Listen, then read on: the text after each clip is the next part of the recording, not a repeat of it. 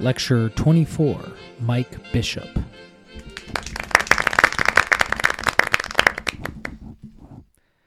I know a number of people have funny stories about John. I don't really have a funny story, but having been John's partner for over 10 years, I have some observations about John I want to share. As everybody knows, John can be an intense guy.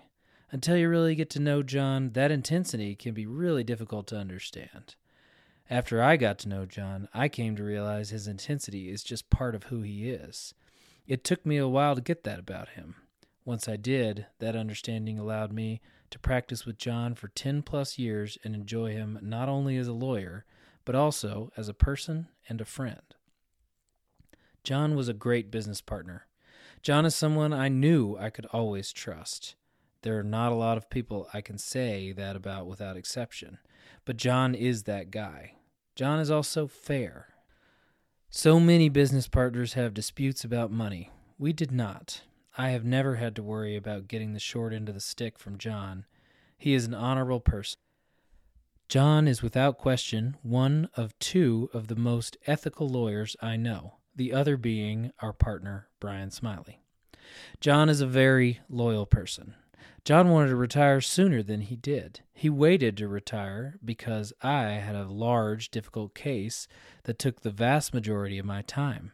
John knew it would be really hard on me to handle that case and keep the practice afloat at the same time without him. I will always be in debt to John for staying in the foxhole with me during this time.